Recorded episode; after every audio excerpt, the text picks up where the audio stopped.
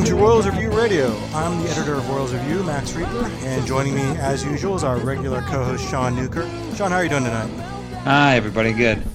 Cool. Also joining us uh, for the first time, actually, as uh, you, you should be pretty familiar with him if you read our site. He contributes to Royals Review. He also contributes to Royals Farm Report, which is an excellent resource, especially if you uh, are really interested in Royals prospects. Alex Duvall. Alex, thanks so much for joining us tonight. Hey, thanks for having me, guys. Yeah, well, the uh, you know the Royals got a little bit younger this week. Uh, they put Lucas Duda on the injured list with a back injury, and they called up Kelvin Gutierrez. And Gutierrez was a third baseman they acquired last summer from the Washington Nationals for Kelvin Herrera. Uh, he was off to a really good start for Omaha, hitting 333, 443 on base, 439 slug. Uh, pretty good defender, it sounds like. And he made his debut on Saturday, collecting his first hit. And Alex, you've been kind of tracking him uh, a little bit for Royals Farm Report. What can Royals fans expect with Kelvin Gutierrez going forward? Well, I think, and like you just said, and like what Ned Yost said the other night after he actually missed that uh, Pujols double, is he's a plus defender. Um, Ned said he expects Kelvin to make that play that he did miss on that um, record-breaking Pujols double. He expects him to make that play, which um, ought to show some pretty high standards for his glove. Um, I think he came into into professional baseball as a shortstop and then moved. Um, but he's really athletic, bigger guy, um, good glove, and he actually started to walk. Like his his walk rate in Omaha this year was double that um, of what it was in in Double A last year. So um, he's showing some improved plate discipline. Um, showing some improved power. They've got him hitting more fly balls, getting more balls elevated to increase uh, his extra base hit production. But um, he's been looking really good, and so I think you know that hot start he got off to, they wanted to show that they they have confidence in him. So that's why I think he got the call um, for when Duda went on the IL. Yeah, I was kind of actually surprised how big he is because I'd heard you know about his defense, and I think usually when you think of defenders, you think of kind of smaller, nimbler guys. But uh, yeah, he seems like he moves okay, and yeah, he didn't get that Pujols double, but um, you know I've heard a lot of really good things about his defense, and, and you know Sean, uh, you know I think we talked about a little bit about this in the past, but you know a couple months ago it seemed like maybe Gutierrez had a wide open uh, path to third base in Kansas City. Uh, you know with Hunter Dozier hitting so well, you know what what's kind of the future at third base for the Royals? Yeah, I mean, this is one of those like where the Rangers, when they had too many shortstop prospects, um, it's not really a problem in the sense that, I mean, so someone mentioned today uh, that like Gabriel Cancel um, is you know doing really really well in Double A, uh, and so it's like, well, shoot, where are we going to find room for Gabriel Cancel if we've got Dozier and if we got Gutierrez, we have Lopez. It's like, well, you know, that's not really a, a problem to have. I think it all gets played out. Um, I mean, I think that there's should be an interest within by the time by the time that maybe Lopez and you know if you want to add Cancel, uh, I mean Dozier's 27, 27 I think. Yeah, I think so. Um, not that he's not a long term option, but you know you'd hate to not trade a guy. You know if if he has a really great year and he's 27 and you're years away from competing, and I don't want to make everybody a flippable asset, but um, he is a guy that you could actually look to trade. I think, given that you know, if the Royals, let's say four years from now, the Royals are competitive. I mean, who knows what Dozier's going to be like and when he's 31, and if you you know you want him around. Um, so I don't know. So I, I, think it shakes out in that sense that Dozier's the go-to guy for now. Uh, Lopez, they got to figure out what to do with. Um, but and that's the other thing is I have no idea where Lopez is even going to play either. And then same thing with uh, Gutierrez if he, if he's even really long term because he was always for me at least a little better hitter than he was. Excuse me, a little better fielder than he was a pitcher. Um, so I think at worst case Lopez could fill maybe not the Chris Owings outfield role, but could kind of maybe feel fill that uh, Willie Bloomquist esque role where he's at least a good defender, but of course that's what Lopez kind of is as well. So there is a bit of a jam, um, but the hierarchy I think goes with Dozier, Lopez, and then um, Gutierrez, and then Cancel. I guess you could throw in below that too. Well, it's also kind of nice when you have guys that play multiple positions. You, you don't really have really a logjam if you know if you can always send Whit Merrifield like out to the right field or Nicky Lopez can play shortstop and second base and maybe even third base and a lot of these guys can move around. I think the Royals actually really value that, uh, so that's probably a plus going forward with some of those guys. Uh, but of course, you know to get to the major leagues and be that versatile player on the bench, they have to unseat Chris Owings, who currently seems to be permanently lodged in the starting lineup. the Royals gave him a three million dollar deal uh, last off season, but he is, uh, you know, and they thought, you know, at the time I thought it was kind of a decent deal. He was 27. Uh, you know, he's a former first round pick. He he is he's had some okay years with Arizona, but for the most part, has kind of struggled with the bat. Some of that can be explained with injury. I think Rustin Dodd had a pretty good article a few months back outlining that. But you know, he's really struggled to get off to a good start this year. Uh, going into Monday's action, he was hitting 163 with an OPS just over 500. So, uh, you know, despite that, he's been in the he started 25 of 29 games this year. Um, the Royals have kind of hinted that you know he may not play every day if he doesn't you know continues not to hit, but uh, I don't I don't know if there's any sign of that uh, abating anytime soon. Uh, Alex, do you see Chris Owings being in the starting lineup all season? I mean, is there a point where they kind of have to say, you know, enough's enough. We like your positional versatility, but you got to hit. Yeah, I don't think he can physically play all season. Like, I, I don't think that can happen. I, I don't think the Royals can allow it to happen. Um, but I really do see a situation where you have Chris Owings on the roster through, you know, the August trade deadline through September call-ups. Um, they clearly value something other than his bat because it's not mm-hmm. like he was a super, you know, high-profile offensive back, bounce back candidate this year, right? I mean, maybe a little bit, but nobody expected him to hit. And he's defending like they thought they would. And if they think he's a great human being in the clubhouse, I'm sure nothing has changed there. So, um, honestly, the offense is exactly what you thought you were getting. And so, whatever the Royals invested in, whatever they liked about him, I'm assuming hasn't changed. And so, in that regard, I can see a situation where he's around for a while, which I don't. I know a lot of people don't want to hear, but you know, the Royals had options. They had Erick Mejia, who they could have let play for league minimum. They had Ramon Torres, who would have been bad, but he could have played for league minimum. So they had cheap options. They had ways they could go. Chose Chris Owings at three and a half million dollars. Um, and so I just I just don't know what has changed that makes me think they're going to get him out of the lineup anytime soon. In fairness to him too, he's probably been a little bit unlucky with, with his hitting. I don't expect him to hit 163 all season. He'll, he'll probably have some bounce back, and, and his numbers at the end of the season uh, will probably be look you know somewhere along his career lines, which are you know a 246 hitter, 289 on base, 373 slug. That's probably about what he'll put up by the end of the year. Which yeah, I, I think that's probably what the Royals expect. But you know, Sean, if he does continue to struggle, you know Matthew LaMar had a, a an article this week about how he's you know a sunk cost. That three million dollars is getting spent no matter what. I mean, can you envision a, a scenario where the Royals do designate him for assignment sometime this summer? Uh, we were talking about that. Um, a couple people on Twitter. Uh, I mean, like before the spring even started, like right around the time he gets signed, and uh, I think some people are like, "Oh, they're absolutely going to cut him." And I was like, "Dude, did you see? Did you miss all of Alcides Escobar's like tenure of those last two years?"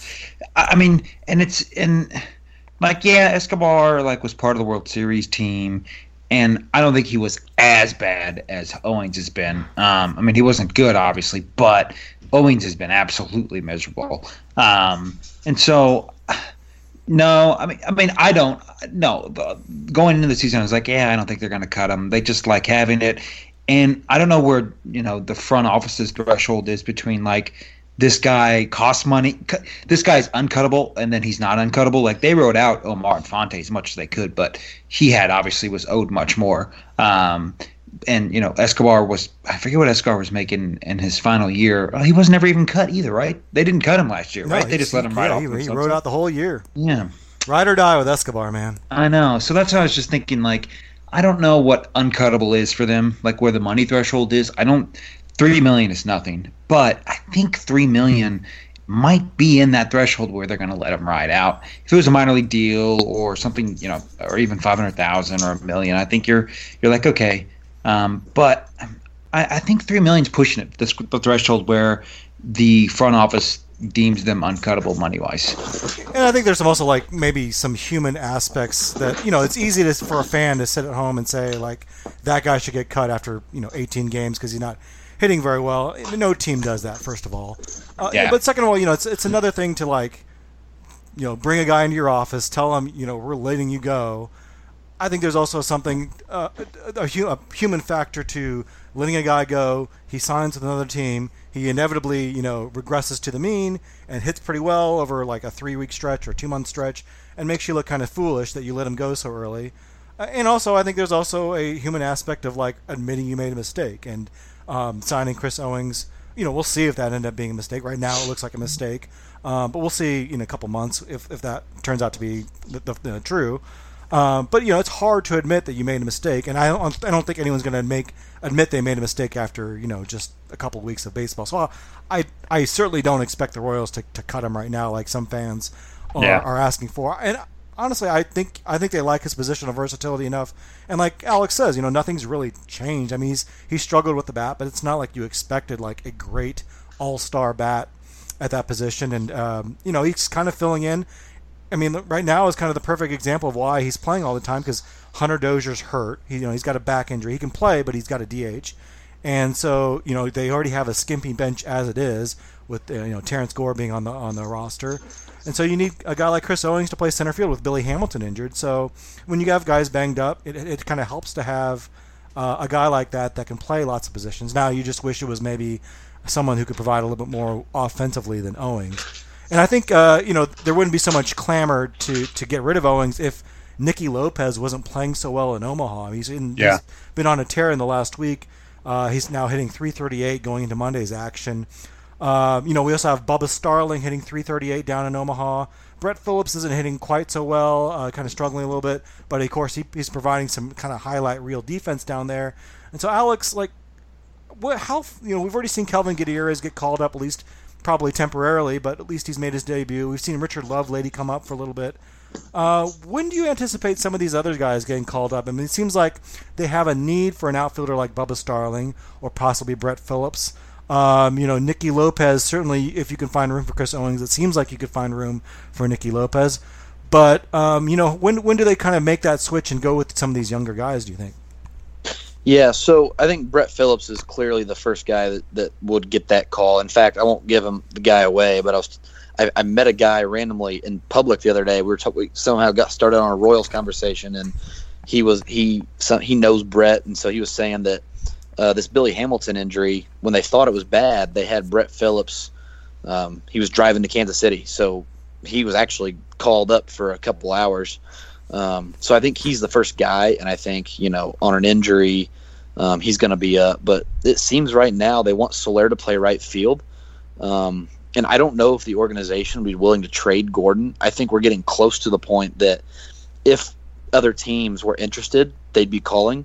Um, and uh, so I don't know what the Royals' interest in trading their, you know, one of the three or four best players in terms of longevity and success and the World Championship, right? And they're franchise. Um, but if they wanted to trade Gordon, there could be a spot opening. If Kelvin Gutierrez is here to stay, and they want to put Dozier back out in right field, which they've done before, um, then that could create an even bigger logjam.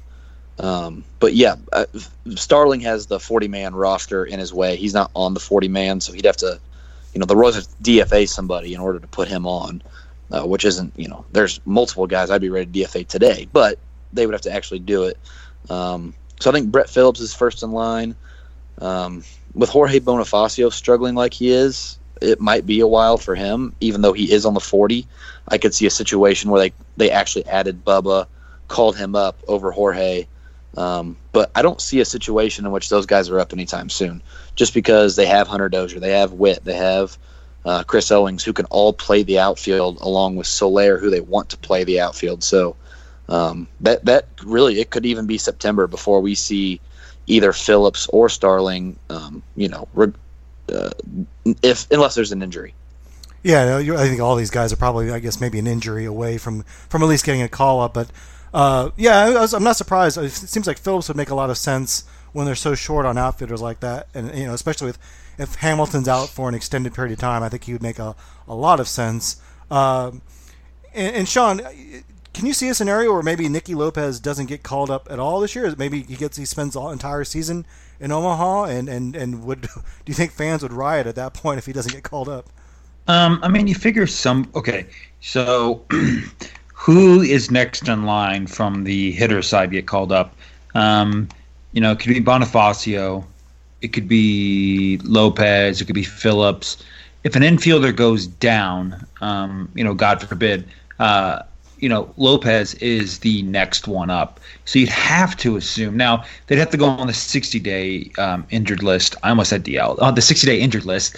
Um, but, you know, if that were to happen, basically, you know, for the next 120 or so games left in the season, uh, what's the chance of, you know, an infielder going on the 60 day, you know, IL? Not large, but maybe large enough that, yeah, I mean, Lopez could get a shot even before September call ups. Uh, because he's probably likely the next up. Uh, but I, I, think come September, um, I, I, just think that he needs he'll be up by September at, at the latest. Um, even though he has to clear the hurdle of the forty man. I mean, uh, as Alex said, there's so much there's so much cannon fodder out there. You could you could spin a wheel and DFA a guy, and that that you probably didn't get hurt unless it's like Mondesi, but you know, even then, I, the I'd I'd still have no problem spinning the wheel and just playing that game to see who to DFA because there's enough room on there. And I think in the past they've been pretty aggressive about calling guys up and kind of bypassing AAA entirely in some instances, and or maybe you know with Hosmer he spent like a month in AAA and he just absolutely destroyed it. Um, and Lopez, in fairness, he's not like killing the Pacific Coast League, but he's doing quite well, and especially in the last week and a half, he's really been tearing well, it up. And- and, and, yeah, you say that, and, and, and I, I kind of agree with you. I was getting actually ready to say the same thing, and then I went and pulled up his Fangraphs page. He's striking out a career low. Mm-hmm. He's hitting for more power than he's ever hit in his career. Like every like even if you know he's not Eric Hosmer, where Eric Hosmer was destroying the PCL when he got his call up in 2011. Nicky Lopez is is playing better than he's ever played. So you know his ceiling probably isn't what we thought Hosmer's what we thought Hosmer's offensive ceiling was. But I mean, my gosh, this is the best baseball Nicky Lopez has ever played through um, 85 plate appearances, which is a, a small sample. Um, but like, if there was ever a time to call him up, and, and I get like, you know, you're not going to do that to Owings. It's not. It's not going to happen. But man, I like really, there's no other reason not to, except that common sense says just hold on to Owings just in case for another month, because this is the best we've probably ever seen Lopez. Well, and I don't even think you need to necessarily get rid of Chris Owings either. I mean, there are two obvious kind of dead weights on the roster. One who's on the injured list right now, and Lucas Duda. But then mm-hmm. Terrence Gore. I mean, what is he really adding to the roster at this point? Um, you know, he's he's been getting picked off a couple games. Um, you know, obviously they don't trust him that much on defense. It seems like, and uh, you know, he's actually hit okay in very limited action. Now, you know, I don't know if he, that's that's shows anything. I'd kind of like to see if they're not going to call a guy like Lopez up. I kind of like to see what Gore can do on a, no, I mean, on a regular basis, but at least get him some more ABs. Um, but if if he's not really a guy you trust to be a very good hitter, and there's a lot of indication that he, he won't be a very good hitter at the major league level, then it makes sense to kind of send him down and and, and bring a guy like Nicky Lopez up. If the Royals did call up Lopez, what do you, Alex? What do you see his as kind of his role being on the roster? What what would he be like a a regular player, a, a backup, or kind of moving all around? No, he'd have to be a starter, and and the Royals have said that too. But I would rather them leave Nicky in AAA and play every day than call him up here and play four times a week. And and they won't do that. They're only going to call him up if he's going to start. And so that is one thing with Terrence Gore is you know, and, and to I guess counteract what you were just saying is maybe that's not the best case in point because Terrence Gore doesn't need to play every day, right? right? He's yeah. not going to develop offensively. He can just sit there and, and, and play once in a while, and we and you're really not too worried about his his future value. Um, and everybody else, other than again Chris Owings and Lucas Duda, is kind of in the same boat. Like there's nobody on the big league roster who I'm okay with getting just a few games in a week. Like everybody needs their playing time.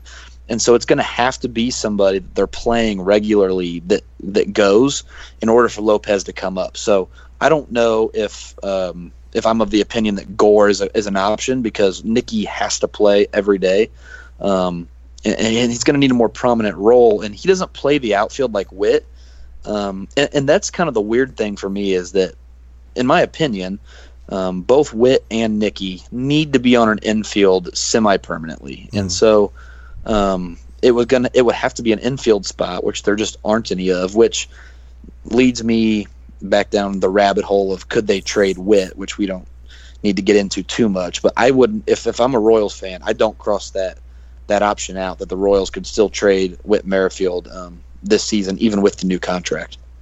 Yeah, and it's it's interesting with the with the emphasis on defense. You know, they they've been putting Whit Merrifield out in the in the right field a lot more often, and like you, like you suggested earlier, like like but they've been putting Jorge Soler out there.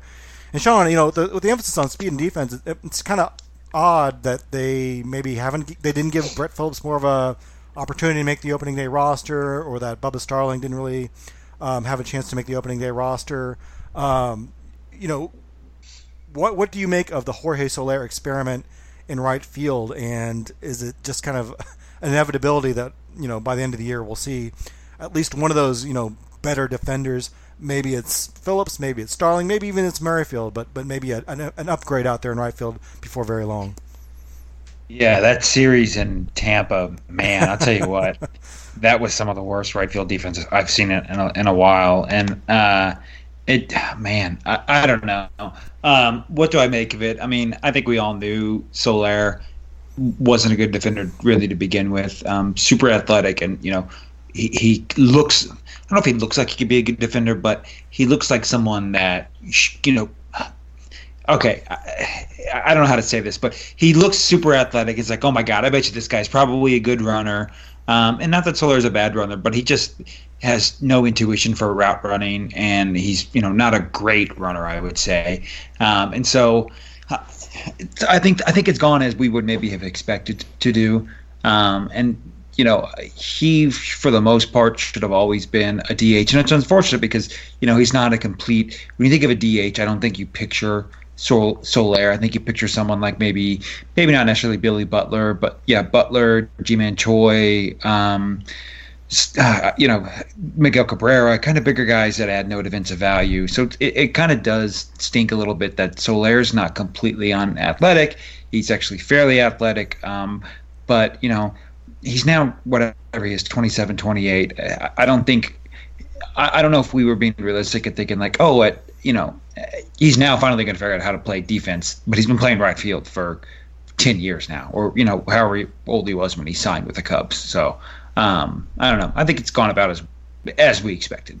Yeah, if Rusty, if Rusty Kuntz can't fix you, I don't know if anyone yeah. can fix you in the outfield. And you know, it crossed my mind that you know the reason they're putting him out there is maybe showcasing him for another team. Like it, you know, you don't like to pigeonhole a guy under the age of 35 really as a DH only. Um, and it really lessens his trade value. But if he's kind of stumbling around the outfield, I don't think he's going to have a whole lot of trade value either. So um, yeah, I don't know. It's it's it's kind of odd to see them put all this emphasis on defense and and actually yeah. you know put some really good defenders out there. I mean, you know, Soler's in an outfield with uh, you know two guys that could win Gold Gloves conceivably, and um, you know he's just kind of kind of making a mess of things out in the right field. So yeah, and even if he was DH, I mean, he's hitting horribly. So mm. even that's the other big thing too. Is even if they're showcase, showcasing him for um, for right field, and it's like, ah, oh, sh- you know, shoot, okay, he's not a good defender, but man, he has a 130 WRC plus. Who cares if he's not a good defender? But I mean, yeah, now he's just both sides have fallen apart, unfortunately. What are you guys seeing out of him? Because you know he came on last year, and it looked like in limited action he was starting to figure things out a little bit, um, and then he got hurt. And this year, I mean, he hasn't been. I don't. I wouldn't say he's been terrible, but he hasn't certainly hasn't been good and the strikeouts just seem to be through the roof. Alex, like, uh, is is Jorge Soler a guy that's ever going to really turn the turn the corner here, or is this kind of what he is? Yeah, it's funny we're talking about him right now because he just hit a ball into the upper deck over the fountains. well, but that's what um, he can um, do sometimes. Yeah, yeah he can. Um, and it is a shame. Last year, before he got hurt, you know, he was getting ready. It looked like he was getting ready to go on a career year offensively, and then he gets hurt. And and it seems like with Jorge Soler, we're kind of having the pre 2019 Hunter Dozier conversation where mm-hmm. you're always waiting for him, and it's and it's never these like minor injuries where he pulled an oblique and we're just waiting for him to tough it out. Like there's some legitimate injuries that have you know put him on season-ending ILs, and so and and and, and it's unfortunate, but um, you know, big league hitters have to get in grooves. They have to have regular appearances, and now that Dozier has had all of 2018 to play, and then he got healthy in the offseason in 2019, we're we're finally seeing what that you know looks like. And so maybe with Jorge Soler, we just got to wait until he you know, ha- has had some plate appearances because he what he didn't play from what July on last year. So Yeah. maybe it's a waiting game, but you know, you do I do feel for the guy because it did look like he was turning that corner last year, and then well, he breaks his foot, and now we now we got to wait again. But you know, it kills his trade value. It kills whatever we thought the future, uh, his future with the Royals was. Um, but it really is just a waiting game for him because the Royals aren't going to trade him if they don't get what they were looking for. In, in theory, with peak Soler. Yeah, kind of show that enough that kind of hope that he'll turn things around. I mean, if he was just doing absolutely nothing, I think it'd be easy to cut ties with him at this point. But he, he does show that really great power at times that makes you think, okay, he can be a solid run producer even as a DH.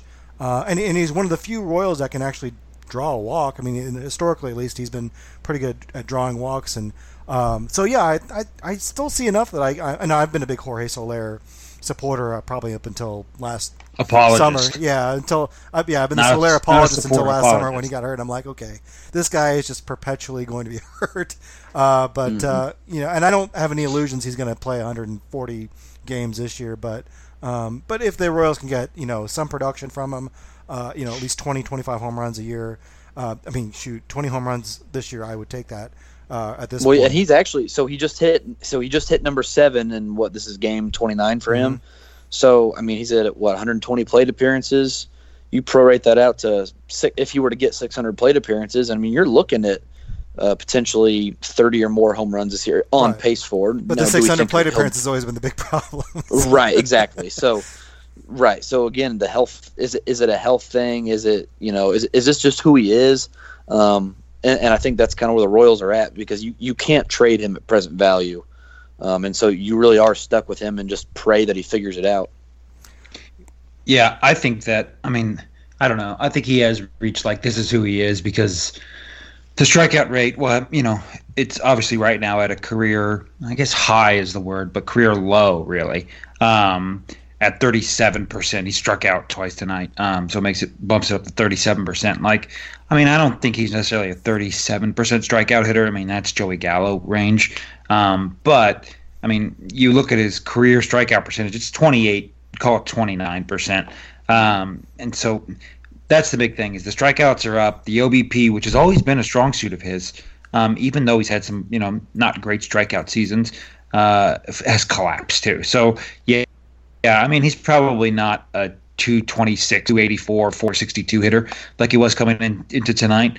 Um, but I mean, you know, the strikeouts make sense. I, I don't think that's out of the ordinary, but I think he could be a league average hitter, which is what his line is. If you include the home run that he, and so I mean that's realistic, right? And that's pretty close to he's 102 for his career. So I don't know. He kind of I think he is what he is. Um, and it's just a shame that you know he he isn't a little better defender because he could be a you know could have could bring value as a league average hitter, but he's just so bad on the in the outfield. Well, and, and you know the strikeouts are a concern, but you can have some success as a, as a high strikeout hitter, right? Yep. I mean, like because Joey Gallo, you mentioned, was a high strikeout guy, but he still was a two to three wins above replacement player last year. Yep. Uh, Giancarlo Stanton has always been a high strikeout guy, uh, but he, you know, it's obviously a very valuable player. What what kind of numbers do you have to provide though to kind of over, you know, to overcome Yeah. that strikeout? Uh, Right, and the, and the his OBP collapsing is the real issue. Yeah. I mean, you can live with that. I mean, he had in 2017. Um, ah, that's a bad year. Sorry, uh, he was bad in 2017. Sorry, 2015.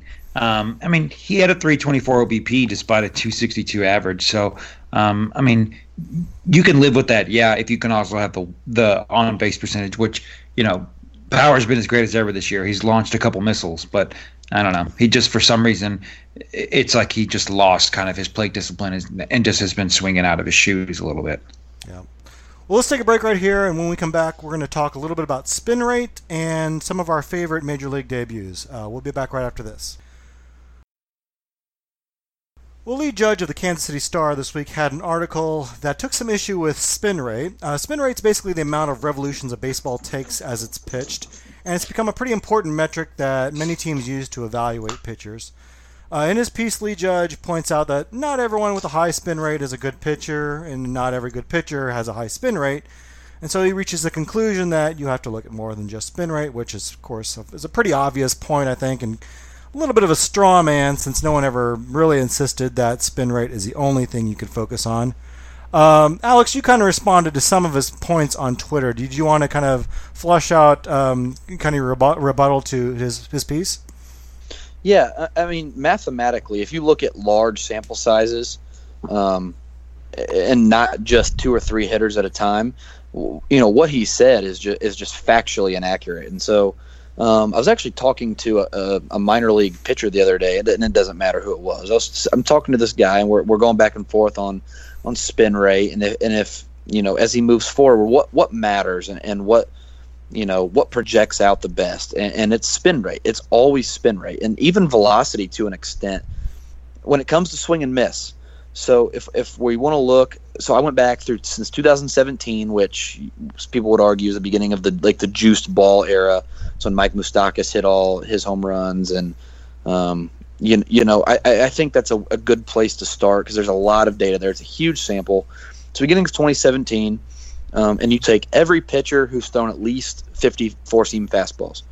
Um, there's a lot of them, and spin rate actually correlates twice as be- twice as much with swing and miss percentage as velocity does. So, so, what that means is if you just took every pitcher and I told you their velocity and their spin rate, um, that you would be more likely to find a guy who generates swings and misses with a better spin rate than with better velocity.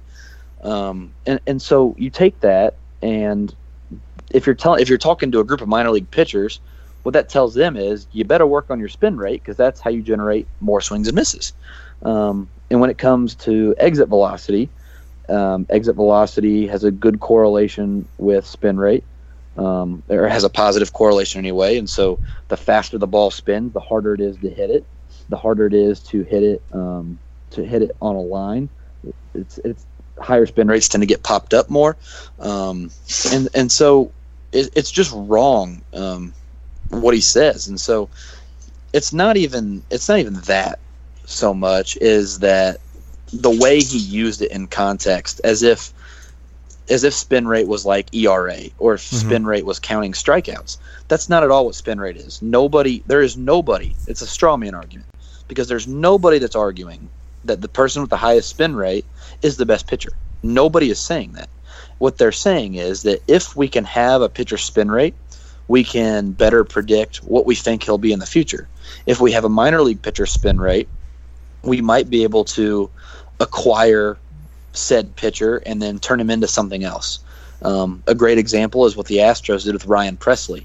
Um, the Astros have the ability um, to basically put a pitcher's individual pitch, a fastball, a curveball, on a computer program, alter the pitch axis, hit play, and then see what would Ryan Pressly's curveball do if it spun like that mm-hmm. or if it spun like this. And then they can go acquire Ryan Pressly at very cheap values and turn him into one of the best relievers in baseball.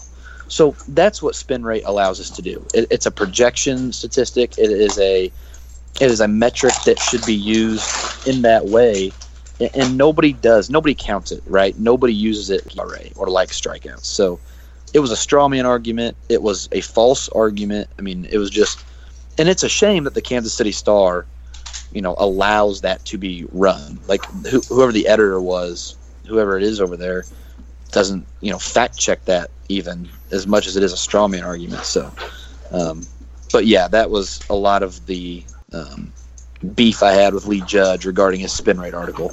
Yeah, it's interesting because they do have. I mean, some of the reporters are actually pretty um, kind of well versed in analytics. I mean, Jesse Newell has done some. You know, he's a regular KU beat uh, reporter, but he's done some really mm-hmm. good stuff on um, uh, Statcast da- data and uh, stuff about defensive uh, statistics. Uh, you know, Rustin Dodd, I felt, did a really good job kind of treading that line uh, between analytics and, and, and not getting too in the weeds to alienate, you know, kind of more mm-hmm. mainstream readers.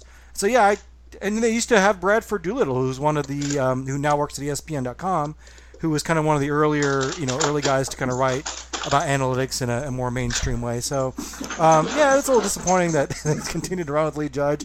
Not that I have any personal animus towards the guy, but um, and, I, and I think he does actually do a pretty good job, um, you know, getting access and getting good quotes and good mm-hmm. anecdotes from from the guys he has access to and the coaches.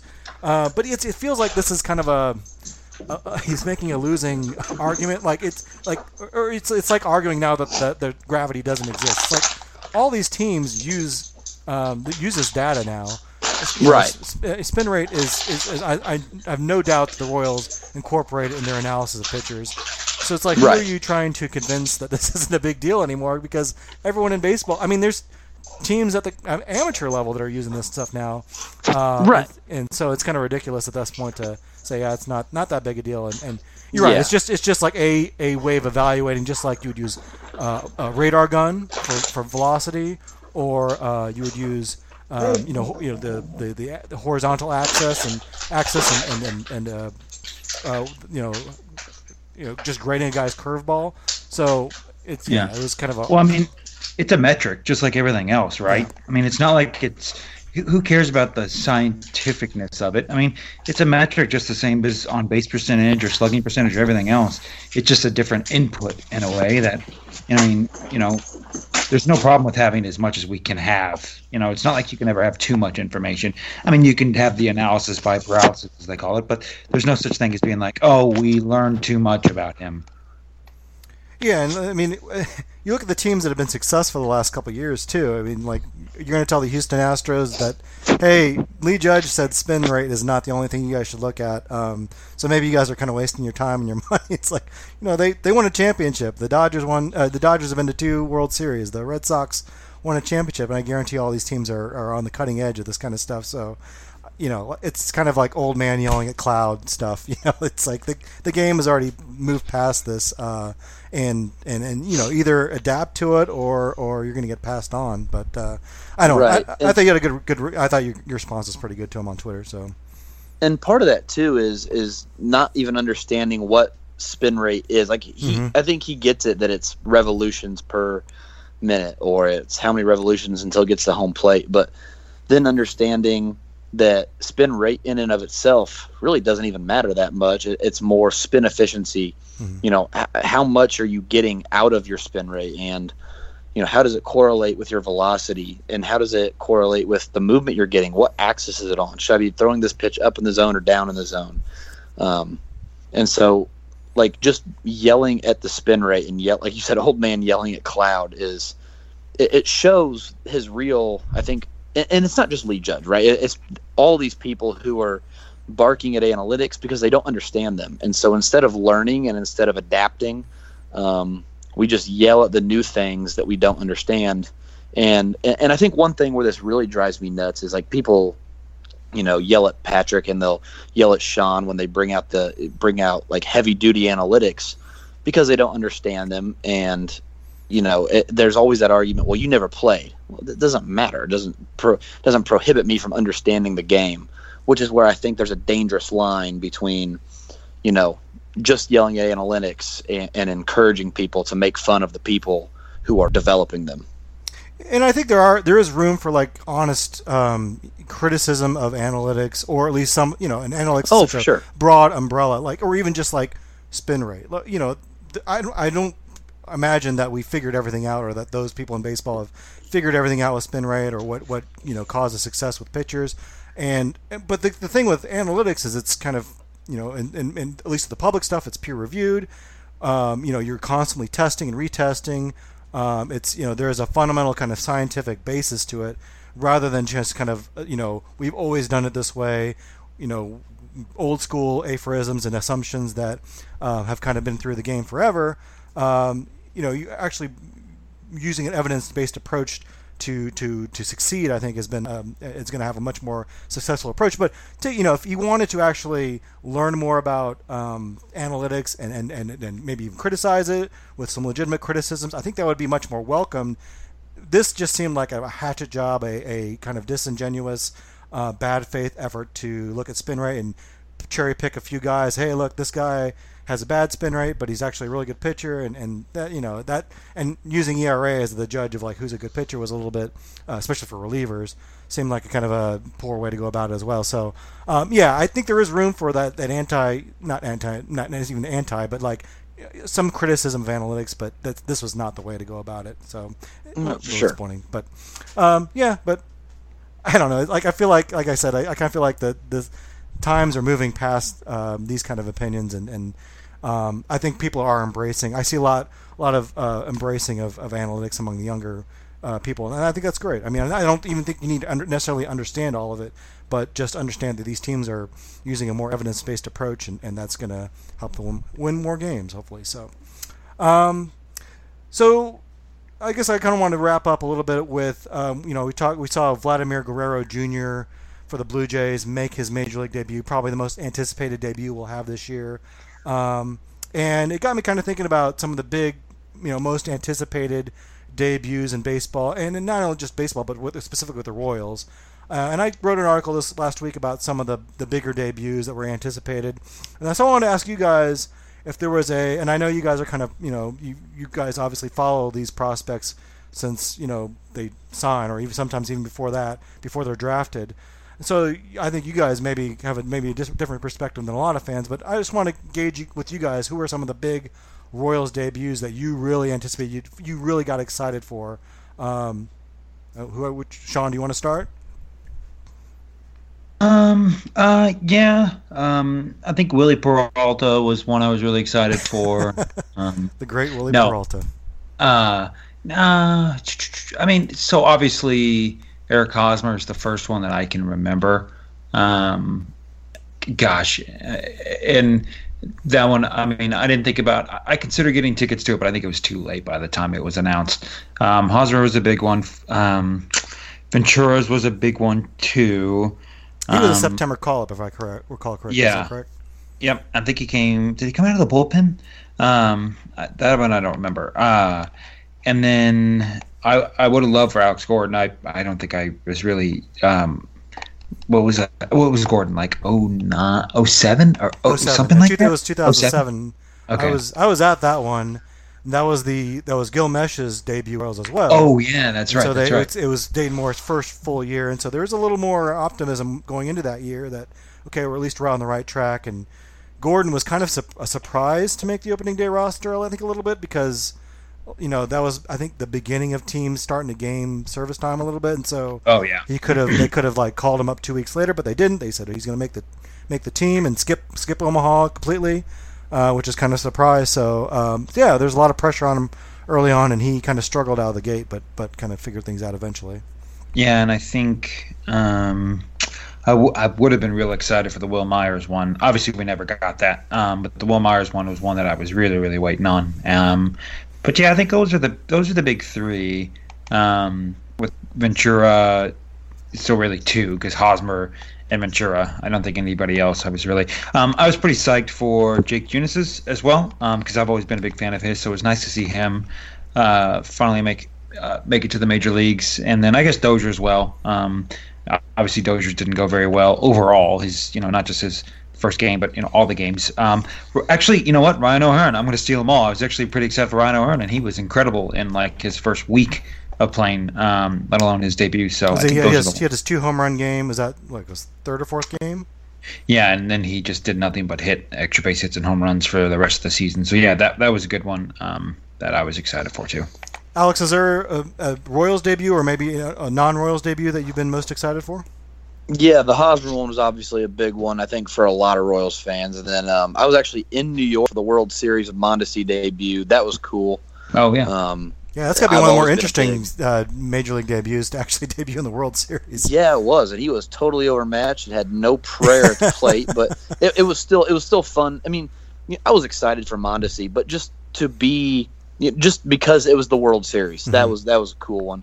Um, I remember when Stephen Strasburg made his debut um, for Washington. Me and uh, my, was my best friend, we got together at his house. I was in like eighth grade, and we watched him strike out 14 Pirates in what was it like six innings yeah, his was just nuts. up there shoving, which was it was just awesome to watch. And then um, that was a really cool one that I remember. Um, I, I remember being excited for Duffy when he came up. Um, I was kind of on Brandon Finnegan just because I'm a bit of a TCU fan. So when the Royals drafted him, I was excited to just for him to be able to be a part of that world or that uh, that World Series run. So Um, those are a couple, but I think the Mondesi one was probably the coolest one to be present for. Uh, can I say Jason Heyward's was pretty cool as well? I think he homered on maybe not the first first plate appearance he ever got. He homered on because it was opening day, and then he very next year as well he homered in his first plate appearance on opening day. Um, but I was I, I, I still love Jason Heyward. I have a, of the few jerseys I have, Jason Heyward is one of them. so so my Royals debut, the guy that I came, I bought tickets specifically to go to the oh, game. Oh God, this guy's going to be so. This is going to be a 1978. No, this is Billy Butler, I, 2007. Uh, okay, all right. Uh, so yeah, I came out to see Billy Butler, and guess what position he played that day? Third left base. Field, right? Billy Butler was in left field that day. Left field. Oh, that's right. and uh, I think it was. I want to say it was Vladimir Guerrero Sr. Uh, hit a screamer to left field. Billy kind of took one step, one uncertain step forward, then kind of took two stumbles back, and he, he stuck his glove up in the air, kind of like that scene in The Sandlot. And the the line drive just happened to fall on his glove, and the crowd went nuts. like, oh, he caught the ball. That's amazing. Uh, yes, he was. Um, that was a pretty incredible debut, and uh, one of the only times I got to see Billy Butler play left field. Uh, the other debut that I this does go back to the the olden days. Um, so when I and I think I've told the story before, but when I was like eight or nine, maybe probably ten years old, um, I saw on the news that some some Royals guy from Omaha was making his debut with the Royals, and I got really excited. I was like, "Hey, this you know he, he had a he was a Pacific or AAA All Star that year, and he won like nine games by July." And I thought, "Oh, this guy's gonna be really good for the Royals." So I I begged my mom to like go to the game that day, and uh, his sisters were all you know I have three sisters and I I didn't expect her to take me, but she got a babysitter, and and we ended up going to the game, just me and her, and it was to watch the Major League or the Royals debut of Stan Clark. And he, I thought at the time he was some day, some prospect. I didn't realize that there are a lot of journeymen in AAA, like, and he was like 31 years old and just was hanging around AAA too long and had won a couple games and like someone had gotten hurt and he needed to make a start. I didn't get that at the time. I thought he was some hot hot shot prospect. I think he got shelled by the A's or something like that. So, Yeah. um, but yeah, that's kids. If you're out there, if you're nine years old, look at guys' ages in AAA and figure out if they're under 30 years old. Uh, if they're over 30 years old, don't don't they're not a prospect. So Yeah, Billy played um yeah, left field for his first one, two, three, four, five, six ish games. Um, I think he then he pinch in one of them, but then then that's it, and it doesn't look like he's ever played it since. So I think they figured out quick, like, all right, you know, this didn't work. yeah, there's a reason for that. It was hard for me to kind of think of too many like. I mean, I think people got really excited about Vladimir Guerrero Jr., but um, I couldn't like think of like like I don't really remember Bryce Harper's debut. I know people got excited for it, but I couldn't Yeah, really he, he got a hit. Um, I do remember Ken Griffey's debut because it was like a big deal. He was playing with his. Well, I don't know if his debut with his, his dad. I think his dad may have joined the team later, but I don't know. It seems like there's a lot of debuts. I don't really remember all that well around baseball. Heyward, I do kind of remember because because he homered.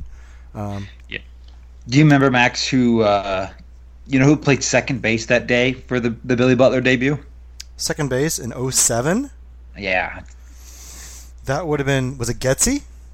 Uh, no, let me give you the infield. It's uh, you got Ross Gload. Gload will explode at first. Oh yeah, Uh, Esteban German at second. and then, Esteban uh, German. I was a big German fan. I still Yeah. am a German fan.